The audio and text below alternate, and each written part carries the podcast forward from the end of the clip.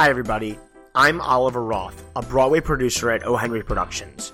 You're listening to the O. Henry Report, the podcast by Broadway World, which gives you a one of a kind look inside the business of Broadway. In the report, we pull back the curtain on the biggest stories, issues, and trends in the industry. Last episode, we reported on the strike that Actors Equity was holding against developing new works for Broadway League members.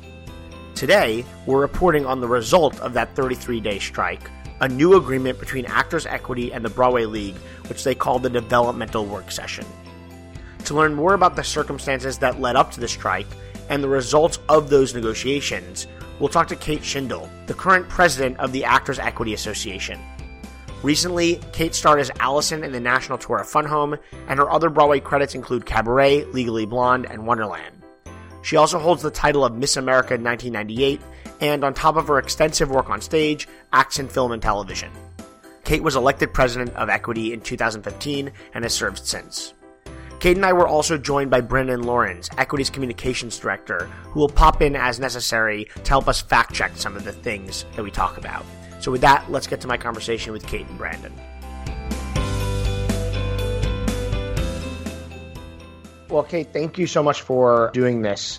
Um, we want to talk mostly, or, or, you know, we want to get to talking about the recent uh, negotiations with the league and the mm-hmm. resolution that's uh, been been negotiated. But I, I actually wanted to start um, with some really simple uh, questions about equity because we haven't, on this podcast at least, really discussed the the mechanisms of equity, and I think it's an important. It's obviously a very important part of our industry. So real 101 uh, if you could just give a basic idea of just what equity is who they represent and what what goes on in you know on an organizational level at equity. Sure. So equity is a labor union and we represent not just actors in new york we represent actors and stage managers across the country who work in live theater. Um, our membership is about 52000 and you know we do everything from tiny contracts in small startup theaters to the production contract, which is our biggest, which governs producing, commercial producing on Broadway. And as you can also imagine, you know, representing actors, singers, dancers, and stage managers, among others, it, everybody doesn't always want the same things. So one of the challenges of being a labor union representing different interests, I would sort of shorthand as uh, is that you know you have to figure out how to balance um, the different needs and desires of the constituencies and ultimately do it in a way that's good for the industry. We represent folks in New York, Chicago, LA, and Orlando, which are our office cities, and then we have 28 areas that we call liaison areas, which are concentrations of 100 members or more in within a certain mile radius. So San Francisco is a big liaison area for us. Boston is a big liaison area for us. They're not locals like some unions have, um, but they are different constituencies. So turning now, uh, sort of the transition, I think, from what equity is uh, and what the recent um, issue and negotiations were about, and you started to touch on it, but it is this idea that uh, there are certain negotiated contracts, uh, sort of standard formats for how shows get produced and developed. Um, so, right, I wanted to sort of uh, with with it with a with an understanding of exploring that a little bit. Talk about what this uh, you know w- what the impetus for the strike was and what the thoughts were behind the way these contracts that existed were not tending to the needs of your members in 2019. Sure. So We've had a number of developmental contracts that the Broadway League has used for a number of years. Uh, there was a workshop contract, a two week staged reading contract, and then an agreement called the Lab, the Developmental Lab Agreement. And that was created, Brandon, remind me, was it 2007? Yep. Okay, so that was created in 2007 uh, to capture specific pieces of a developing production that we didn't have another contract for. Like if a choreographer wanted to go uh, work with a group of dancers to create a dance vocabulary for a show that was being developed, or um, when the Addams family was being developed, they needed some way to work on particular scenic elements. I think it was Uncle Fester's flying uh, that we didn't have another contract that covered. So the lab contract was created, and over time, as you know, it's not unusual for this to happen. You see it happening with the SETA contract as well, which covers touring. Over time, the lab agreement um, evolved, and the ways in which producers were using it evolved, and it, it proved to be, or it has proven to be, a really effective tool for developing Broadway musicals.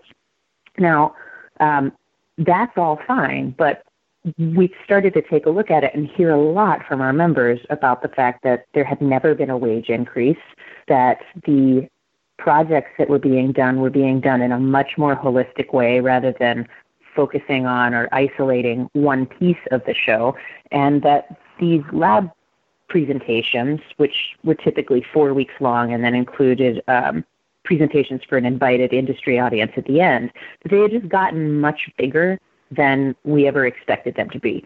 So we started talking to our members, and it became very clear that it was time for some change. And that's not just something that uh, you know a group of union officers and staff dreamed up. That, uh, as I've said elsewhere, was the result of I would characterize it as an outcry from our membership. So w- one thing I wanted to talk a little bit, a little bit about, because um, I don't hear covered that often, but but that I think is interesting, and I talked a little bit about on this podcast um, last time we talked about mm-hmm. the the strike is the interplay between this and the other sort of standard development contracts, and specifically the workshop agreement, which mm-hmm. I think that the the general sense is that part of the problem is that the lab uh, was so flexible that it took over the workshop agreement. I don't know if that sense is echoed by you, but what's interesting is that the workshop agreement always had some of the things that you were asking for in the lab agreement, like mm-hmm. uh, royalty participation. So I wanted to know where that comparison factors in, whether whether it is true that that maybe some of the problem was that this lab contract that you had negotiated for things like the scenic, uh, you know, uh, lab or uh, a choreography lab was were actually now being used in ways that you, that equity had originally intended the workshop contract to be used. I think you're right that that's a common perception. I would push back a little bit on it and say that the workshop contract for many years has just not been getting used all that often. Um, and the difference between what we've now achieved with the profit participation versus the royalties that were built into the workshop, it was not only a significant difference because they're different pots of money, although they're obviously related pots of money. To me and to many of us, it seemed like the biggest reason that the workshop wasn't getting used was because of that royalty participation. So it's not like if we had just made the lab go away, everybody would have gone back to using workshops. At least that's not how we assessed it. Because I'll tell you what, if we had been able to just say, you know what, this lab thing was great, but it's really diluting the workshop and, and we feel like it was being used like crazy and now it's not. Um, if if that had been a possibility, I think we just would have done that. But ultimately, I think we understand, and certainly our bargaining partners understand, that it's so hard to raise the relatively huge amount of money that is needed to produce a new Broadway show that those points out of the royalty pool are extremely valuable. And so it's part of the reason why, in our couple years of conversation about this, we arrived at the ask that we would participate in the profits after the show recouped, but not not pursue the sort of first dollar approach that the royalty pool offers. And you know, this gets really inside baseball because then you're talking about um, how it affects other unions that do participate in the royalty pool, how it how it affects um, the writers' royalties, et cetera. So, uh, so that's why we went for, well, it's one of the many reasons we went for profit participation. So you, you had alluded to the fact that this was a many year saga of of trying to get movement. Um, and obviously, you know, uh, anyone who's been following the press and, and knows how long the strike went on and the lengths of efforts that equity had to do. I mean, there were, you know, there was the not a lab rat hashtag campaign. There was some um, pin or flyer giving out at the TK, around Times Square at the TKTS booth. Mm-hmm. And also, I, I think uh, that this was the first time that a strike uh, was extended, or the first time in a while, to equity candidates as well as equity members. Is that true?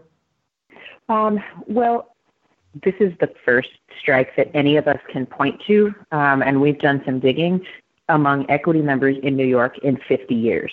So whether or not the EMC or um, non-union member part of it was unprecedented in some way is is actually only like tangentially relevant, right? Because we just sure. haven't been on strike. Now, when we have when we have gotten up to the line, for example, with off Broadway, where we thought we were going to have to take a work action, we had that tool in our toolbox as well. And I think that there's been a, again, I, I want to point to it as a perception that EMCs or non-equity members were being punished.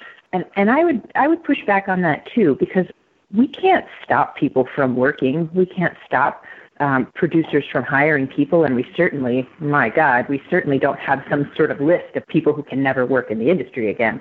Um, I understand why there was a strong reaction to that, but essentially all we were saying was if you are not a member of Actors Equity and you would like to be a member of Actors Equity someday, please don't break our strike. Because ultimately, you know, the only power that a, a union has is solidarity and and unity of its membership. So um, when you look around at the many, many, many actors in New York, some of whom are equity and some of whom aren't equity yet, and, and I would include stage managers in that conversation as well. What we were saying is if you want to be an equity, then please understand that we are fighting for what will eventually be your interest too, and don't undercut our strike. So that's that's what right. that was from my perspective. Yeah. So, so that all makes sense. Um, and, and like you said, that this is the first strike in, in 50 years, and there was um, action and, and, and, and butting heads for, for a bit leading up to it. Things obviously, you know, when, when a union, uh, when a labor union decides to go on strike, things, uh, it's a sign that things are dire. Mm-hmm. In, in, those two years of negotiations, was there any sense that things you know like uh, what what what was the sort of inciting moment or when when was it was it you know enough is enough uh, we have to take action because we're just not getting what we want from this talk? Yeah i think we had had some informal conversations with league members over those two years but what we really needed them to do was come to the table and negotiate with us uh, for real. And you know because of the way labor laws work um, and because of the way collective bargaining works, like you can talk all you want, but if you can't get the other side to sit down at the table and actually bargain with you, then you're going to have a tough time getting a contract. And, you know, to me, in a lot of respects, this was a silly thing to have to strike about. You know, there, and that's not to say that what we were asking for is silly. It's just, you know, we hadn't had a wage increase in 12 years. We were asking for 1% of post recoupment profit participation, which would only apply to shows that A, made it to Broadway, and B, made their money back and became profitable on Broadway.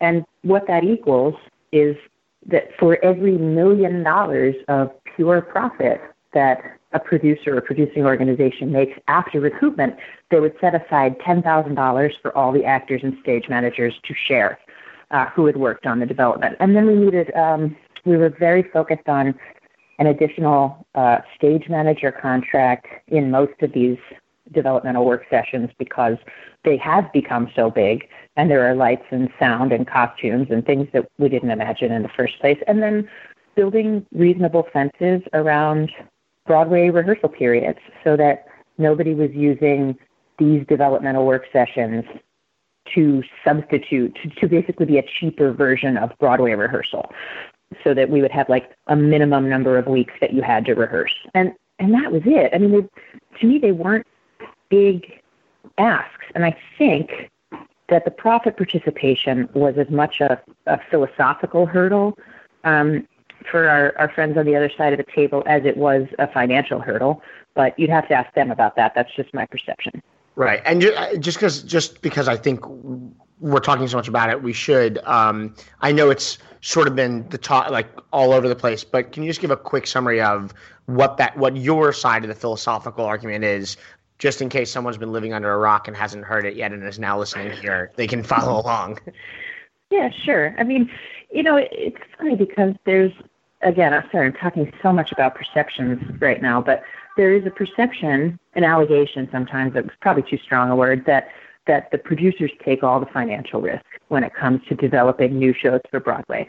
And I don't agree with that because, you know, when you when you live and work as an actor or stage manager, you know, in order to be available to do a developmental work session for four weeks, you have to take yourself out of of pretty much any other opportunity for employment. And we never know what big job is right around the corner. You never know who the stage manager is who's going to have to say no to subbing on a Broadway show because they're involved in what was at that time called a lab for four weeks, and maybe that sub job turns into a full time job for ten years, um, and and you don't get it because you're committed to something else. Or right now, I'm doing a recurring role on a TV show, which is awesome.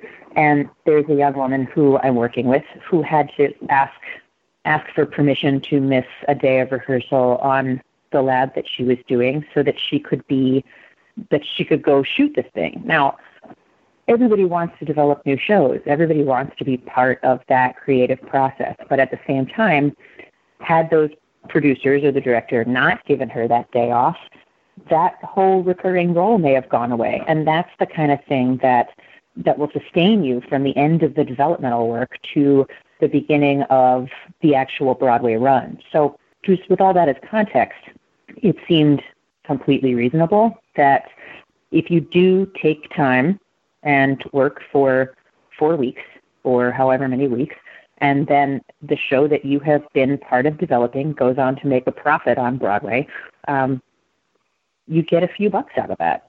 It's a sort of a cousin to residuals in TV and film and commercials. And I bet you if you lined up 50 TV, film, and commercial producers, they would all rather just pay the money up front and not have to pay anything if the project is successful on the back end. They'd rather keep those profits. And I understand that. But the reason that we get those residuals is because unions fought for them. So I think, lastly, uh, you have two years of, of this sort of uh, philosophical dispute. You go, you start going on strike. I think the strike lasted like 32 or 33 days. You can mm-hmm. fact check me there if you if you know which is right. Um, and Brandon can fact check you. and yep, 33 days. 33 days. So so the strike lasts 33 days. And again, again, this is more just a, a, a little bit just clarifying because we've been talking very much contextually about what the result of that negotiation was. But I just wanted to sort of go through right. the the major points. So the first, which um, mm-hmm. we just talked about, uh, that is sort of the headline all, that makes all the headlines, is this uh, that we've talked about a few times here as well. Is this um, uh, you know shared participation in one percent, uh, one percent profit share, and that is just to explain and again correct me if I'm wrong, but it's split among all of the actors and stage managers and equity members who have participated in a lab of of that show, right? Right. In one of the, it'll be shared among all of those who participated on the developmental contract that require it. We're not calling them labs anymore, but yes, basically you're right. So there you go. So there's so so second thing is that it's actually a, a, a new contract. So so is it just is it now just grouped as developmental contract? Brandon, we're calling them developmental work sessions. Is that right? Yeah. So we're calling them developmental work sessions. Developmental work, and and this is so uh, the developmental work session is its own contract though. These don't apply to the other types of developmental contracts that equity has in place. Yeah, this is just pertaining to the Broadway League's commercial theater development. Um, maybe down the road we look at other uh, other versions of this in other places, but this one was just the Broadway League. Um, so, so there's that, and again, that's the one that's sort of been grabbing headlines because I think it highlights the philosophical dispute. But there were other um, point, you know, there there were other changes. There are other changes between this developmental work session contract and the what was the lab contract. and the first of which is that there was a salary increase. I think right. the lab was a. Am I right that the lab was a thousand dollars a week? Right. Um, and so, is there a number yet determined for for the for the new contract? Well, there are different numbers. Brandon, can you help me? What have we published? So the um, I think the number that um, is that there are a number of tiers. The the number that deals with what essentially is the replacement for the lab is twelve fifty. Okay, so it's a tiered structure, but the uh, minimum for what was the lab was a thousand is now twelve fifty a week. Basically. Right. Um, and and obviously it, it, it, sounds more complicated than that, and we'll have to all go and and read the the, the uh, all the great resources that Equity puts out. Well, when... yeah, there are different there are different versions of these developmental work sessions depending on whether uh, whether somebody wants to do something that is literally just people at music stands or whether they want to include choreography. Uh, but but the closest parallel to what the lab was is that instead of a thousand dollars a week, you get twelve fifty a week. And Kate, this is hitting on something I mentioned yesterday in, a, in the pre-call. The producers have additional flexibility with the new agreement, so that they've. This is a situation that has given upside to both sides. Uh, oh yeah, absolutely, absolutely. So and so that flexibility. So so obviously we just talked about um, the increased flexibility in terms of now it's not a one size fit all fits all kind of contract. It's um, depending on what you mm-hmm. want to do. There's different uh, different tiers. Um, but I think also. Uh, the last thing that I'm aware of is I think also, and we touched on this earlier as well, a little earlier, but there's also more flexibility in terms of the length uh, of the rehearsal period. Yeah. Um, so can you talk yeah. a little bit about those those changes? Yeah, sure. I mean, and and you know, it's interesting. I've been thinking a lot about this in the last day or so, because um, specifically because of the question of the Michael Jackson project came up, and um, sure. you know, to go back a little bit, from what I understand from our staff, one of the most common concession requests we would get um, would be for a producer to ask for a lab that was six weeks or seven weeks or even just five weeks. And we try to keep them to four because um, because if you need to do a production, you need to do a production. But with this new agreement, they can do this developmental work for up to eight weeks. And so, you know, I am not down with getting into, you know, slinging mud back and forth or anything. But um, but it did occur to me that maybe part of the reason that there's been a change in the schedule for for that one particular show is because instead of going to do a production after four weeks of de- developmental work, they could do eight weeks of developmental oh, work all in one place. I don't know. I, I have no idea. I haven't talked to them. Right. Um, but it, it did raise the question maybe that flexibility was something that was actually beneficial to them. Uh, that's very interesting because you know I think the general consensus is that something was up with that, and I know Equity released a statement, but you know, that that really the cause and effect, the the fact that the there was the strike and the fact that they've canceled their out of town tryout didn't don't really line up in the way that they explained it, and surely there were easier ways for them to you know position uh, this change of schedule for the to the press. I mean, as easy of generally when we see people cancel developmental productions, they can just say we think we're ready for Broadway. So it's interesting that because they did mention the negotiations, that maybe it does have something to do with it, but maybe actually they're realizing that this new contract has benefited them. Um, and again, not we neither of us it, know. It could be exactly. Yeah. It could be, and and you and I both know that developing a new musical, especially for Broadway, is such an incredibly delicate alchemy that like one thing can change the whole picture. Um, and so, you know, who knows what their actual reason for postponement was? It, it, it's it's a little hard for me to uh, get completely on board with the idea that this, you know, 12 day delay was solely responsible for for their schedule change. But ultimately, you know, unless you're inside that small group of producers that's working on any show that's being developed, it's very, very difficult to, to know exactly, to know all the things that are being discussed and thought about. I just want to. Um, this is a, a, little. We're sort of past this issue, but I it, the, thinking about this made me realize that I think it's important to point out that there actually were not only uh, labs or, or development contracts being run by people who weren't in the Broadway League during the strike. But if I'm not mistaken, there was also uh, exceptions to the strike if producers in the Broadway League were meeting the the demands of, of equity. Is that is that correct?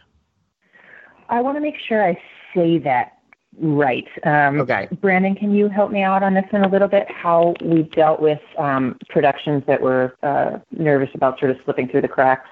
Yeah. So if a producer approached us wanting to make a deal, we would work with them. Great. So so right. So the so the re- and and the reason I bring that up is it, it seems like we, if any production, let alone the Michael Jackson one, but if any production really felt that it needed uh, a lab or developmental experience during during those 33 days, it wasn't like they were out of options. Um, Equity was very willing to negotiate, uh, and in, and in, you know indeed, uh, from from what I know, at least some did, and there were some labs that reached negotiations with Equity and were able to work during during the strike because they were providing the you know their actors and stage managers with enough of what was being asked of them. Yeah, I mean, I think it, this kind of gets this conversation kind of gets like neck deep in labor law, which is why I'm trying to be careful with what I say. Um, you know, obviously, well, not obviously, but if you're collectively bargaining with an employer group, you can't then go to people and say, "Oh, hey, you know, we know we're having a strike." against your group. But if you want to break off from your group and negotiate a separate contract, uh, have at it. Like you can't do that.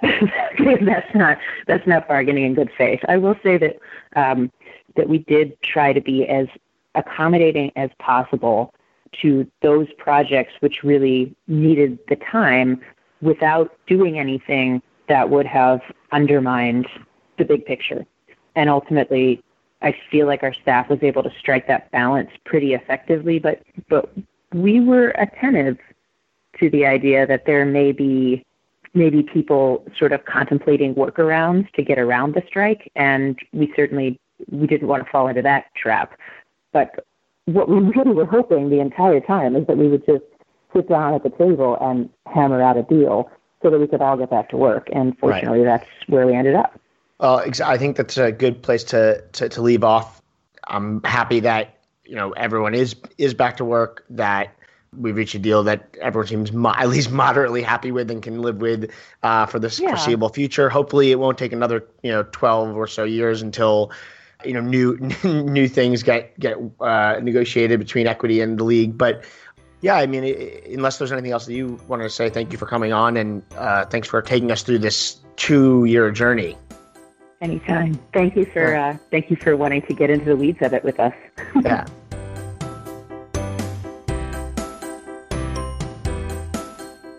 I want to thank Kate and Brandon again for talking with us. This strike and the subsequent resolution has consumed Broadway headlines for several weeks, and it's really great to hear from the horse's mouth a first-hand account of what happened.